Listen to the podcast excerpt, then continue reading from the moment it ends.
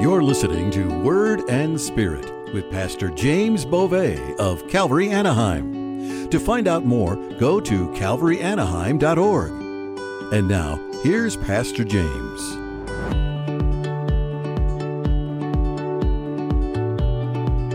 Verse 5. So David went out wherever Saul sent him. Notice this David is obedient, he's a good servant of God. He listens to what he's told and he does it out of respect for authority. And then we read on, it says, and behaved wisely. He makes wise choices. This is part of his anointing because he has the wisdom of God that he's tapping into as God is shaping him and molding him for that future position to be king, but also for the current moment. Because his role was important in the moment. It's not just training, it's not just preparation, it's for here and now. And that goes for you too, friends. It's here and now that God gives you the wisdom and the anointing for your sphere of influence. But it's also for preparation to where He's taking you next. It's a package. So David goes out and he behaves wisely. And Saul set him over the men of war, and he was accepted in the sight of all the people and also in the sight of Saul's servants. Verse 6 Now it happened as they were coming home, when David was returning from the slaughter of the Philistine, this would be Goliath and, and the army, that the women had come out of all the cities of Israel singing and dancing to meet King Saul with tambourines, with joy, and with musical instruments. I love this. As the men are coming back from war victorious, the women, the wives, and just the people in the village are coming out to greet them with great joy and celebration that they were victorious and that their, their men are coming back to them alive. That's always a benefit.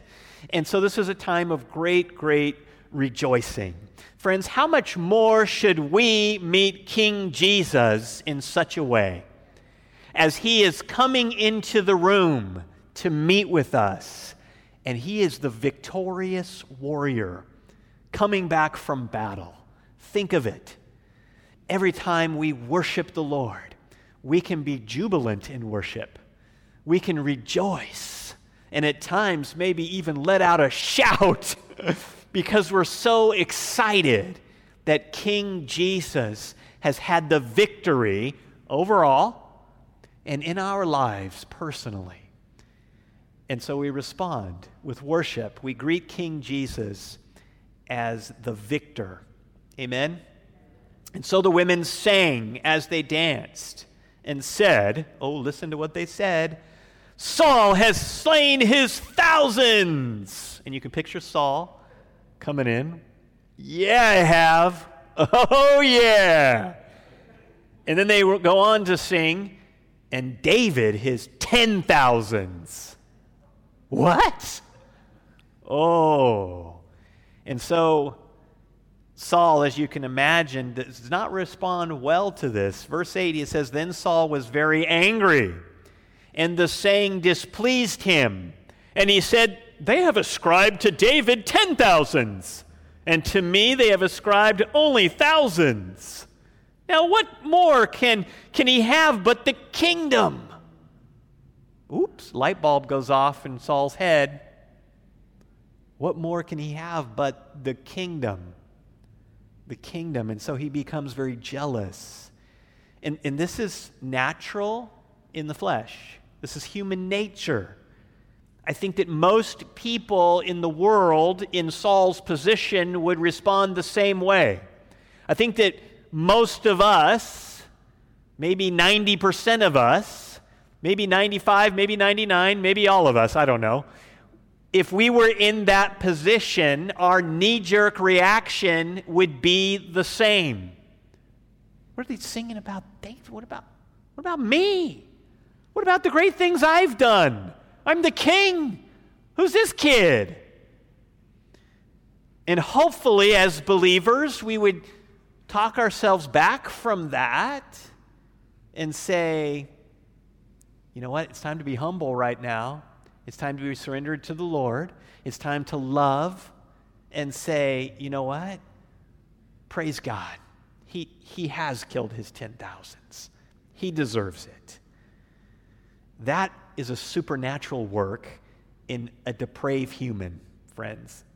And so we see that Saul is very much in the flesh. He becomes jealous. Perhaps he remembers Samuel's words echoing in his head The kingdom will be taken from you and given to someone better than you.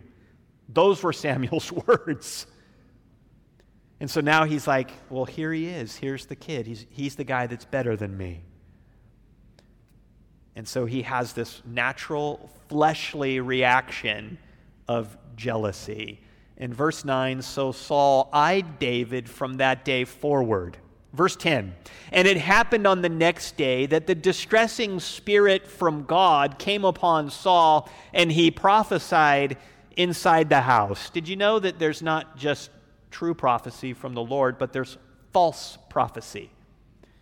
There's a word that comes not from God, but from this distressing or evil spirit it's a lie because Satan is a liar. There's no truth in him. And this is what he does he's the master of lies. And so he comes along to lie as a false prophecy. Maybe these words, and he'll speak in first person for you. The throne is mine. Yeah, the throne is mine. David wants it. Yeah, that kid, he wants it. He's treasonous and malicious. Yeah. He wants to take my throne. That's his motive. He hates me. You see, these false prophecies coming into Saul's head. Now, we don't have that. It's not scripture, friends. That's speculation. But these are the kind of things that Satan might say to me from time to time, right? And to you. He lies to us. He'll lie to, him, to us about himself. I'm harmless. He'll lie to us about God. God doesn't love you. He wouldn't let you go through this if He loved you. He lies to us about ourselves. I'm such an idiot. How can anyone love me? He lies to us about others. They don't care. They just want to hurt me. They don't, I know they invited me to the party, but they really don't care if I'm there or not. You know, I don't know. These are just negative thoughts that I can get. And so then we always come back to the Word. What does God say? God says, I'm part of His family. I'm one of His kids. I've been washed in the blood of Jesus Christ. I'm accepted in the beloved. He says, Love believes all things. Hey, let's think the best of other people before thinking the worst until facts are confirmed. And then let's forgive if there was an issue there. You see? And so the devil's lying to Saul, and Saul is buying it hook, line, and sinker. And so in the middle of verse 10, David played music with his hand, as at other times, but there was a spear in Saul's hand. This is a bad combo right now. Angry, jealous man with distressing spirit and a spear. All right, David, go play some music. Before Saul was able to receive it because he didn't know that David was this neighbor that was better than him and would take, have the kingdom one day. But now he knows, and he's got a spear. And it says here, and Saul cast the spear, for he said, I will pin David to the wall. But David escaped his presence twice. Verse 12 Now Saul was afraid of David. Now there's a root issue there it's fear. He's afraid that David is going to take what is his, he's holding on too tightly. And this was what was so beautiful about Jesus, friends, because Jesus, King of Kings, Lord of Lords, was in heaven with a heavenly, kingly position. He left that position, not his godness, his divinity, but he left his position to come down to lowly earth. He didn't hang on to it like Saul's doing right now. And so he's afraid of anyone that might come in and take this power that he enjoys. So it says he was afraid of David, verse 12, because the Lord was with him, but had departed from Saul. Therefore, Saul removed him from his presence and made him his captain over a thousand. And he went out and came in before the people. And so, Saul, because of his jealousy and now hatred, his jealousy, his fear turning into hatred towards David, he says, I don't even want him in my presence. And so, I'm going to make him a commander over a thousand men and send him off to war just to get him out of my face. This is persecution, friends. This is persecution for righteousness' sake because David has done nothing wrong. And so we need to be careful as people come into our lives and perhaps they're elevated into a position that we would like to have. Perhaps they displace us from a position that we want whether it be in the family dance, you know, the new son in law comes in and is a threat to the son, or it's in the workplace, right? The new forklift driver comes in, but that was your role, and now you're displaced. And that could be a test, right? Where you got to just let go and surrender to God, surrender to the Lord. Or you can throw spears and so, I don't think we throw physical spears so much, although some people go off the deep end, don't they? But, you know, we can seek to harm someone, to undermine their success. We can start talking behind their backs or even to their face, throwing verbal spears at people, trying to hurt them, not cooperating or helping them. When I got hired at a company called Spectranetics, I came to find out, you know, I, I stepped in, it's my first day, and um, I'm like, all right, great, I'm here. Who's going to train me? Well, I don't know. Okay. Shall I fire up my computer? yeah, do that. You know, anyway, come to find out that the person that was supposed to train me applied for the same position. Didn't get that role. And so now I had no trainer. And there is this you know, animosity. But I tell you, the last job was so much worse, I still had huge joy. I was like, oh, praise the Lord, I'll figure it out, you know. and I just started asking around and asking people, and, and it worked out. But see, this kind of thing can happen to us where someone's trying to undermine you, or you might be tempted to do that. Someone might get the job that you applied for, and now you're expected to drain them. And that's a tough role, but what would Christ do? You know, he would humble himself, and you train them and you make them the absolute best that they can be. And I tell you what, God will reward you. You will be rewarded if you do that.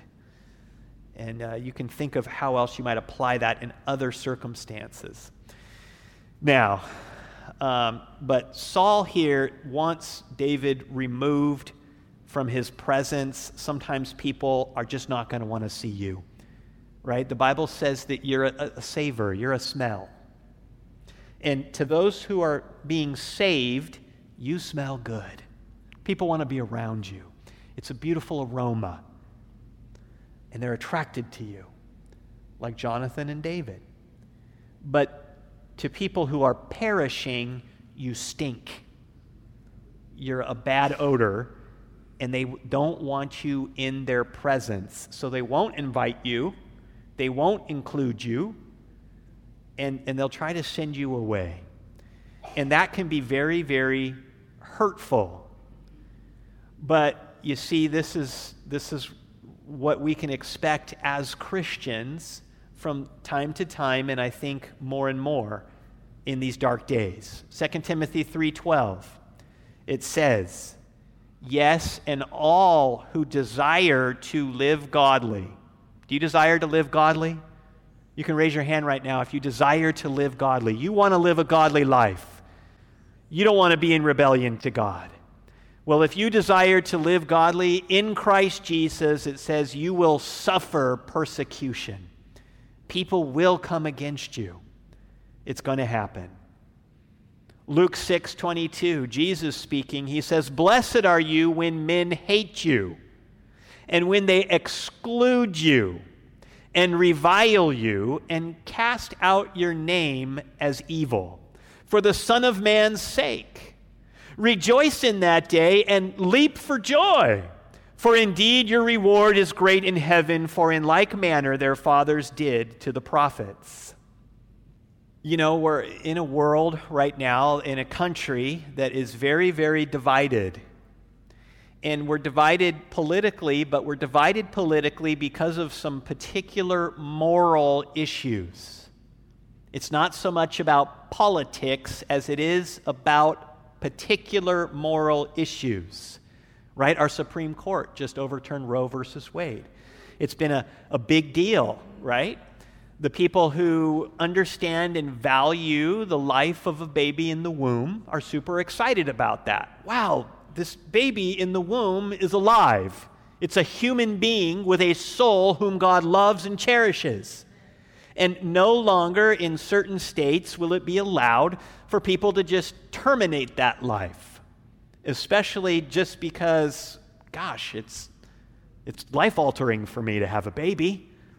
It is really life altering. It's nine months of pregnancy and stretching and my body being shaped differently.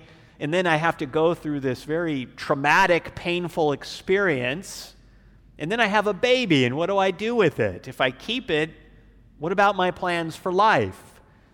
And so that's a difficult thing, you know? But hey, if you don't want to pay, then don't play, right? And that's the heart of the problem. I want to play, though. I just don't want the consequences for it, you see?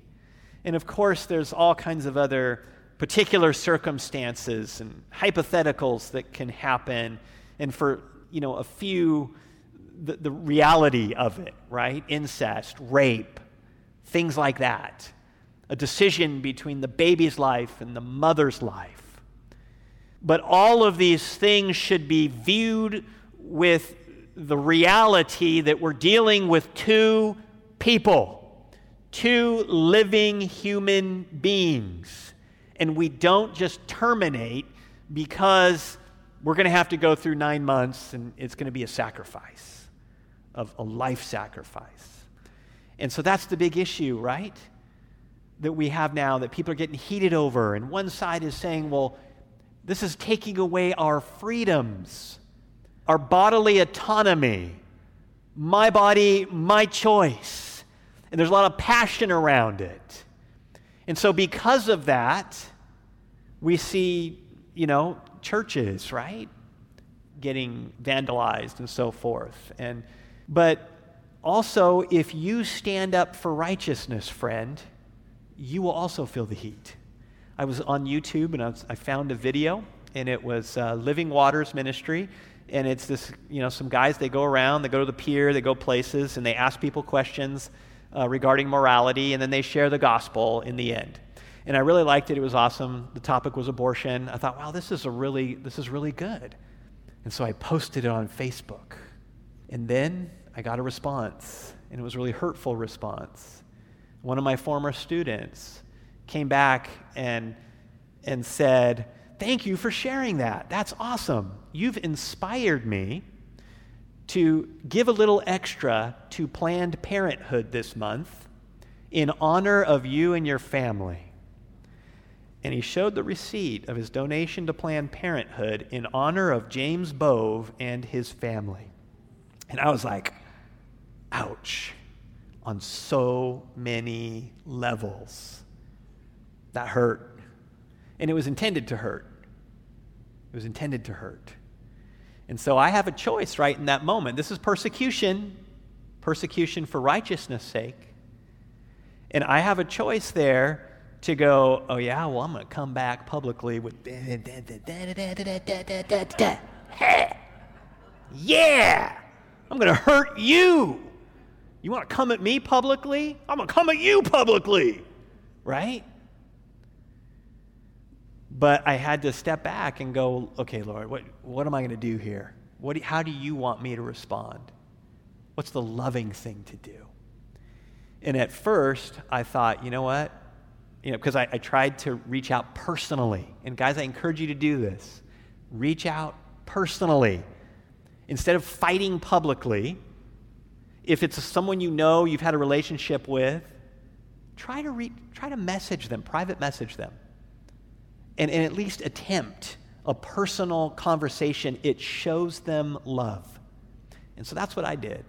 I messaged him. I said, Wow, I see you're really passionate about this topic. Um, can, we, can we have a phone conversation and talk about it? Not willing, didn't want to, would rather come back publicly. So then, and, and even said, you know, hurtful things uh, on top, on top of it, saying, you don't deserve my time or effort. And guys, I see all of my former students as family. I, you know, junior high kids, now that they've grown up, you know, they don't feel for you the way that you felt for them. But 30 hours in the classroom every day for a year, you love these kids. And so it hurts. And I wanted to hurt back. So I did. I just, I deleted the comments and I blocked. Uh, okay, fine, done. And the Lord w- woke me up in the middle of the night and gave me just uh, a word of knowledge that hurt people hurt people He's wanting to hurt you. He's been complicit to an abortion. And so he's got passion about this topic because he's trying to self justify subconsciously. A lot of these people that are fired up, you got to ask why. Their passion is betraying their past. They're hurt. And they're trying, rather than calling a spade a spade, and I know that there's some of you sitting here right now, you've had an abortion or you've been complicit to one. But you're not here trying to justify it. You're saying, I sinned. I did what was wrong. And you've confessed it to God. And if you haven't, today's the day to do it. Call it what it is, confess it. I sinned. It was wrong. It was murder. It was a sin against you, God. And one day I'm going to see that soul in heaven. You just confess it to the Lord. And you know what he says? I forgive you. You're clean. You're washed in the blood of Jesus Christ. And I love you and I accept you. No more guilt, friend. No more. But if you don't come to Jesus with confession and ask him for forgiveness, then the guilt remains. And what people tend to do is self justify. Not only was my decision right and good, but it's good for other people too. And how dare they take our freedoms away from us?